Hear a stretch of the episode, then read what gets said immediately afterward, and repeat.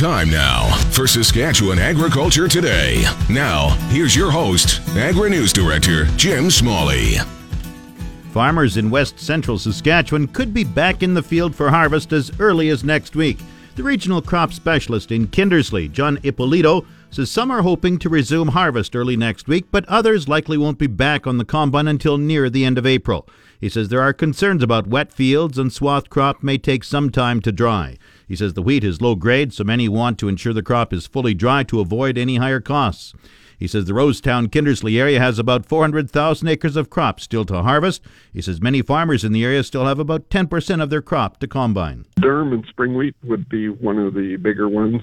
Some flax, but although a lot of the flax, uh, I mean, flax acres are small generally, but it's one of the crops that's left out. And then the other one that uh, kind of got left till last was canary seed. Most of the canola was harvested at some point late fall, early winter. So there's really very little canola out there. You hear of the odd one with canola, but it, it's mainly durum and canary seed. And and canary seed was left because it was felt it could overwinter in an okay state. And the durum, it was kind of left because of fusarium issues. It was already a low quality. Even the stuff that was harvested last fall was being graded sometimes, you know, in the sample or commercial salvage. So uh, I think growers felt that if there was a crop that had to stay out, they they weren't losing a lot by you know leaving durum till last. So that was it. They concentrated on the oil seeds to make sure they got harvested.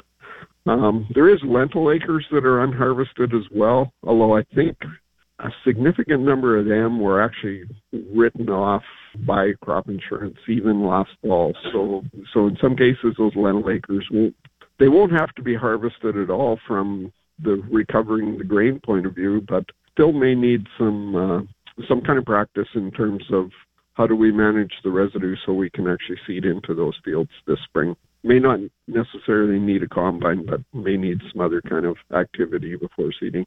Are you talking about burning it off?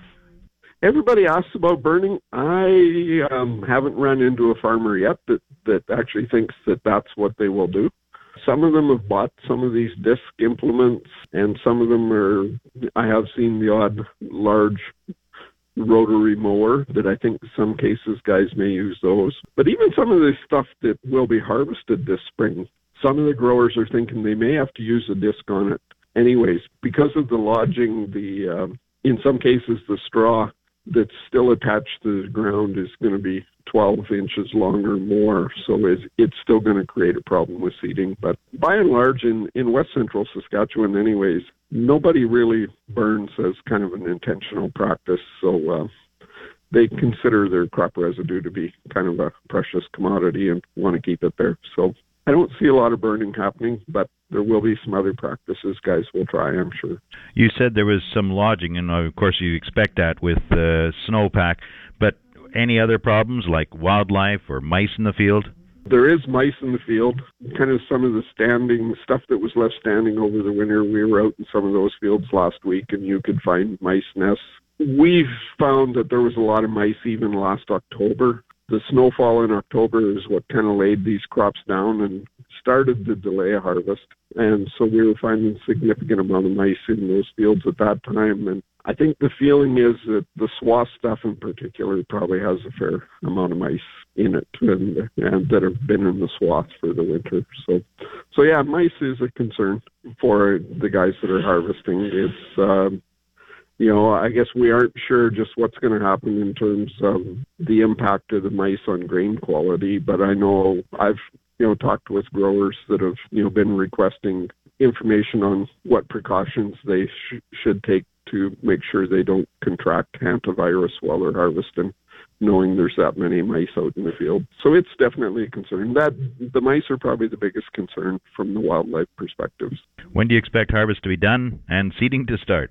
Well, you know, I think what we're going to see happen with some guys is in some cases they may, especially the guys that are going to wait for the grain to be dry, in some cases they may seed on some of the land that's already been harvested before they go to start combining the other stuff. So I think in some cases, anyways, I'm not so sure it's a case where we're not going to seed an acre until the harvest is all done. I think some guys will actually, like I say, they'll they'll start seeding, and and then when they're confident that they can go on those unharvested fields with the combine and actually get dry grain, then they will combine them. So, you know, it's possible, and some guys may actually be farming for 10 or seeding for 10 days or longer before they get around to going to harvest and that other stuff because uh, they're going to want to make sure when they get in there that you know they're doing the best job they can and not creating ruts that are going to cr- cause seeding problems.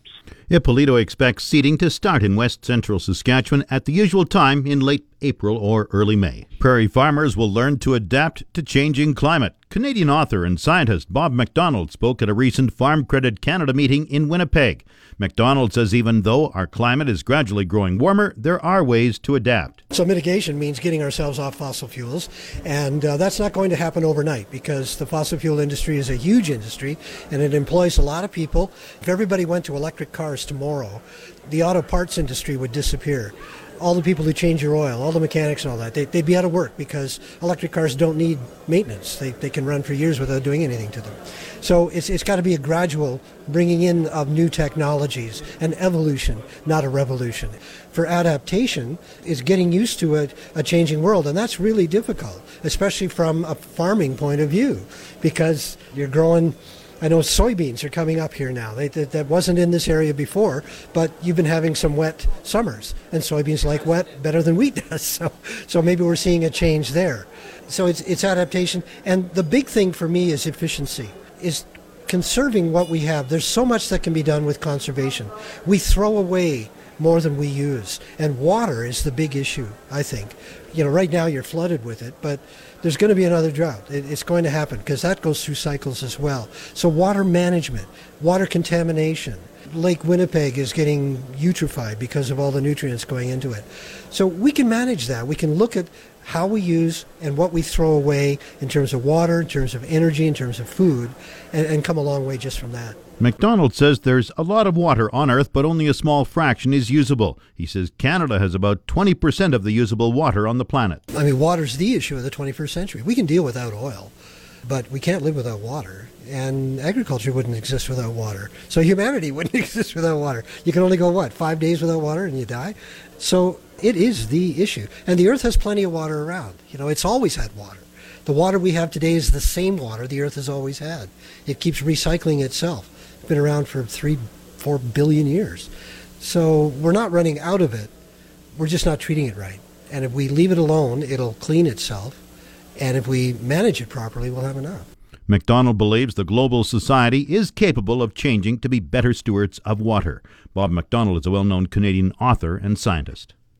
The market update on the source 620 CKRM. Grain prices were mixed in early trading today. Viterra prices for canola gained 60 cents at 470.60. Flax fell $4 at 492.02. Oats dropped $1.90 at 143.96. Number 1 red spring wheat declined $1.37 at 229.09. The rest were unchanged. Durum 267.46. Feed barley 124.14. Yellow peas $316. Feed wheat 136.48. On the Minneapolis Grain Exchange this morning, May wheat was down one and three quarter cents at 525 and a half a com. The Livestock Report on the Source 620 CKRM 58. And now the latest livestock report. Good afternoon. This is the Yorkton Heartland Livestock Market Report for Wednesday, April the 5th. A fairly good run here today, 1,900 head in the sort with 250 cows and bulls, a total of 2150 for the day. Cows and bulls still selling strong and active. D1, D2 cows, 96 to 106, sales to 108, 109, good bulls 118 to 130, sales to 135. In the pre-sort today, selling pretty much steady with last week. Some highlights on the steer side: 450 pound steers, 238; 500 pounders, 235; 550 pound steers, 225; 650 pound steers, 212. My favorite pen: 700 pounders, 190. 800 pound steers, 178. We had some big red and black exotic steers, 1,000 pounders. They traded up at 158. Highlights on the heifer side 500 pound heifers 201, 550s 188, 650 pound heifers 177, 700 pound heifers 179. We had some good replacement quality heifers here 800 pound black heifers traded for 165. That comes out to $1,320. And we had some big girls here, 900 pound red black exotic heifers at 161.50 comes out to $1,450. Next week, pre-sort sorting Monday and Tuesday, 1,300 booked for that sale so far.